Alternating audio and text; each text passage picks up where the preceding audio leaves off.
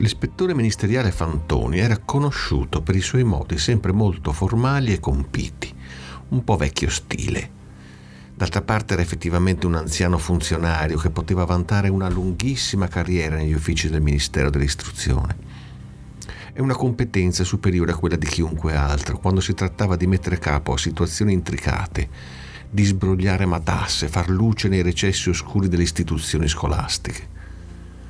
Per questi motivi fu inviato proprio lui tra i tanti funzionari. La delicatezza del caso lo esigeva. Il preside Crocetti lo accolse con un certo timore reverenziale. Il peso della sua fama lo precedeva e poi si sentiva un po' in difetto, temeva in fondo che una parte almeno della responsabilità per quello che era accaduto potesse essere addossata al suo lavoro di dirigente. E tra le mille cose che si fanno, i centomila impegni, il milione di parole che si dicono, qualcosa di inesatto, di impreciso, di inopportuno, di pericoloso, comunque di sanzionabile avrebbe potuto saltare fuori. Per questo cercò fin da subito di creare un clima accogliente, collaborativo, per dimostrare tutta la sua buona fede e un sincero desiderio di far luce sulla triste vicenda del povero Christian G. Pochi convenevoli, l'ispettore Fantoni chiese al preside di uscire dall'ufficio. Voleva vedere la scuola, voleva percorrerla, girare per i corridoi, salire e scendere le scale, girare dietro ogni angolo, passare ogni porta. Era uno dei suoi segreti. Prendere contatto fisico con l'ambiente, non sentirsi un estraneo in un luogo sconosciuto. L'istituto H.G. Wells di Vicenza era un edificio abbastanza recente, tutto vetro e cemento, ma abbastanza labirintico, anche perché costruito in epoca di boom delle iscrizioni e poi riadattato mano a mano che gli studenti erano diminuiti. Per questo ora aveva così tanti spazi chiusi, angoli oscuri, corridoi bloccati. Nessuno poteva davvero giurare di averlo percorso tutto. Dottor Fantoni iniziò la sua perlustrazione, cercò di orientarsi, annusò l'area di quell'istituto, uno dei più rinomati della zona. Osservò i corridoi che si riempivano al suono della campanella e studiò i movimenti di professori e studenti nel passaggio da un'ora all'altra. E al momento dell'uscita, poi, quando ritenne di essersi ambientato, cominciò a fare qualche domanda. Prima di tutti interpellò i compagni di classe, ma le risposte che ottenne erano vaghe, confuse, contraddittorie, come se Christian non fosse uno solo, ma molti. Era un balordo, era il più figo della classe, era uno che non dava confidenza, uno che scherzava sempre, offriva le sigarette, non si faceva mai interrogare, non studiava. Per un po' ha frequentato una di seconda. Ci ha provato anche con me. L'ho visto addormentarsi in classe. Il biondino? Non lo conoscevo. Poi si rivolse ad alcuni insegnanti. Professoressa, lei cosa insegna? Matematica, rispose l'Arcinia, professoressa nota come il falco, per la sua abilità nel piombare sugli studenti impegnati in un compito scovando il fogliettino nascosto nell'astuccio, la formuletta scritta sul polsino, l'appunto invisibile sul retro di un libro. Cosa può dirmi di Christian G? Se lo ricorda? Figuriamoci, non potrei certo dimenticarlo, era uno studente di quelli che si fanno notare sempre e non certo per la disponibilità o la voglia di studiare. Cosa intende dire? Eh, con tutto il rispetto si intende. Eh, figuriamoci dopo quello che è successo, però se mi chiede com'era Christian è facile rispondere. Il peggior studente che abbia mai avuto, noioso, arrogante, ribatteva sempre su tutto, non sapeva mai stare zitto, doveva sempre fare la sua battuta e poi per principio non obbediva mai a nessuno, io dicevo prendete il libro. E lui guardava la finestra, dicevo fate l'esercizio 137 e lui scarabocchiava sul quaderno le caricature dei suoi compagni o dei professori. Quando lo richiamavo perché non aveva fatto l'esercizio, alzava le spalle si inventava una scusa, mi fa male la mano, non ho sentito, lo faccio a casa, sempre così. Quando lo chiamavo alla lavagna usciva per fare spettacolo. E invece di fare l'esercizio faceva l'attore, lanciava il cancellino, scriveva apposta i numeri a rovescio un disastro. A un certo punto ho smesso di chiamarlo per non dargli l'occasione di fare il pagliaccio, ma lui le occasioni se le trovava da solo. E l'ora di lezione diventava un'ora di spasso per i suoi compagni e un'ora persa per me. No, no, il peggior studente che abbia mai avuto, per carità. Mica doveva finire così, ma adesso in classe c'è un clima ideale, c'è quel bel silenzio operoso nel quale gli insegnanti fanno lezione e i ragazzi imparano senza dover urlare, senza dover continuare continuamente riprendere qualcuno senza dover fare prediche. Grazie professoressa per la sua franchezza, certo non possiamo né dire né pensare che la disgrazia sia stata utile. Eh, no, no, no, per carità, non volevo certo dire questo, però il bel silenzio che c'è adesso, eh, quello è davvero un miracolo. Le finestre dell'istituto erano ampie e numerose, ma non c'era una bella luce nei locali. Anche nelle zone più aperte era necessario accendere le lampade a ogni ora del giorno. Il dottor Fantoni passava e ripassava continuamente per i corridoi del secondo piano e osservava la finestra d'angolo, quella scelta da Christian. Non poteva non chiedersi perché proprio quella. Perché quella fra le tante? Non era isolata, non era nascosta alla vista, non era vicina a qualcosa di significativo. Perché, volendo compiere un insano gesto, scegliere proprio quella finestra? Il dottor Fantoni non trovava ancora risposte alle sue domande.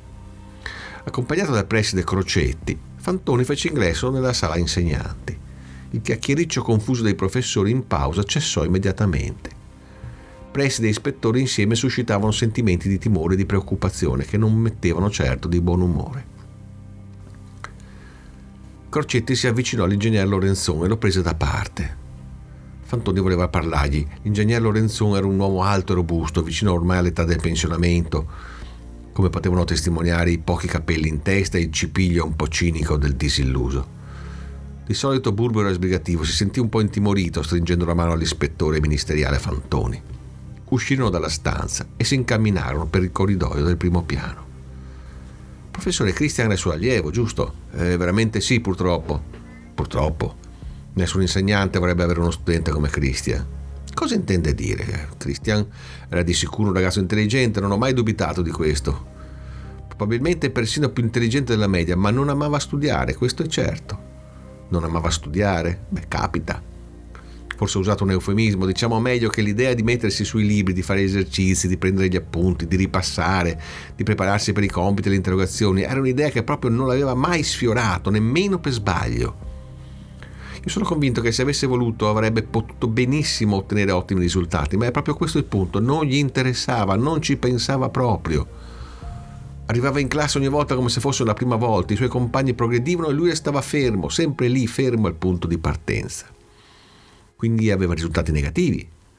Assolutamente, solo tre o quattro e Eppure era davvero intuitivo e per la fisica una dote importante. Talvolta lo vedevo che gli brillavano gli occhi perché aveva colto una dimostrazione un passaggio che gli altri faticavano a cogliere, ma se non studi non puoi avere buoni risultati. Come lo definirebbe in sintesi? Facile.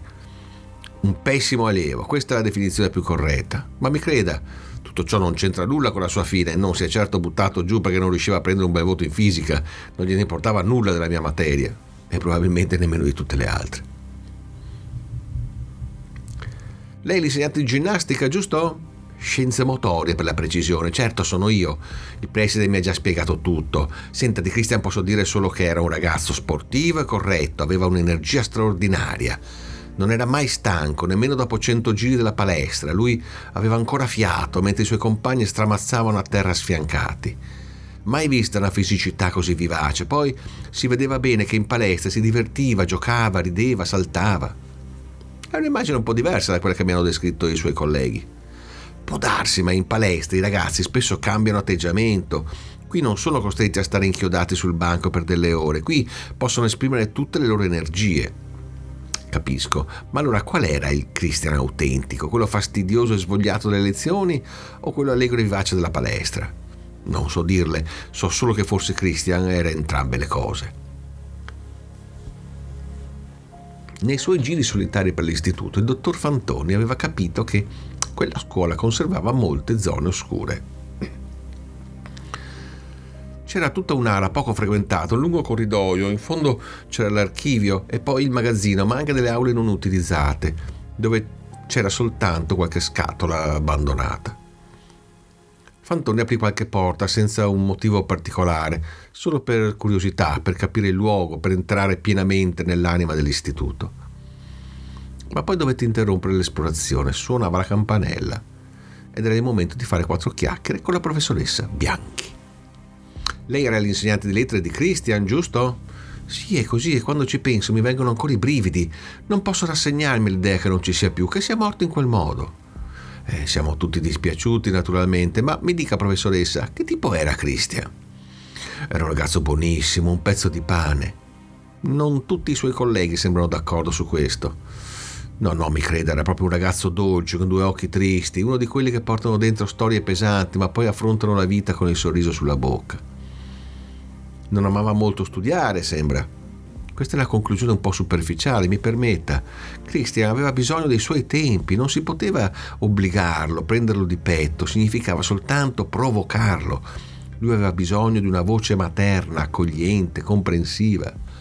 E allora si trasformava nel ragazzo più buono del mondo Bisognava sforzarsi di capirlo e forse non tutti l'hanno fatto. Ma lei ha una vaga idea dei motivi che l'hanno spinto all'insano gesto. No, eh, ne ho parlato molto con i ragazzi dopo che è successo, ma nessuno ha saputo dare spiegazioni. Era l'intervallo di un giorno qualsiasi Christian, invece di andare fuori a fumare o a mangiare un panino, è salito al secondo piano e si è buttato giù. Nessuno ha capito cosa è successo, ricordo solo la disperazione dei suoi compagni.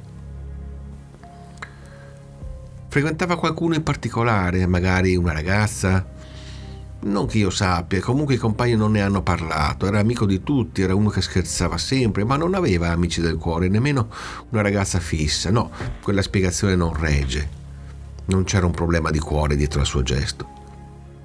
Un gesto del tutto immotivato, dunque. Ma chi siamo noi per capire quel che ribolle dentro il cuore o la mente di un adolescente? Già, proprio così. Ma che disgrazia, che disgrazia. Grazie professoressa, mi è stata di grande aiuto. Fantoni riprese la sua esplorazione. Quel corridoio oscuro lo attraeva più di tutti gli altri ambienti dell'istituto. Ciò che lo stupiva era il profondo silenzio che vi regnava. Niente urla di ragazzi, niente trillare di campanelle, niente insegnanti che chiacchieravano, niente squillanti risate di giovani come se ci fosse una distanza siderale tra quel luogo e il resto della scuola. Lì c'era solo il silenzio della parte nascosta dell'istituto.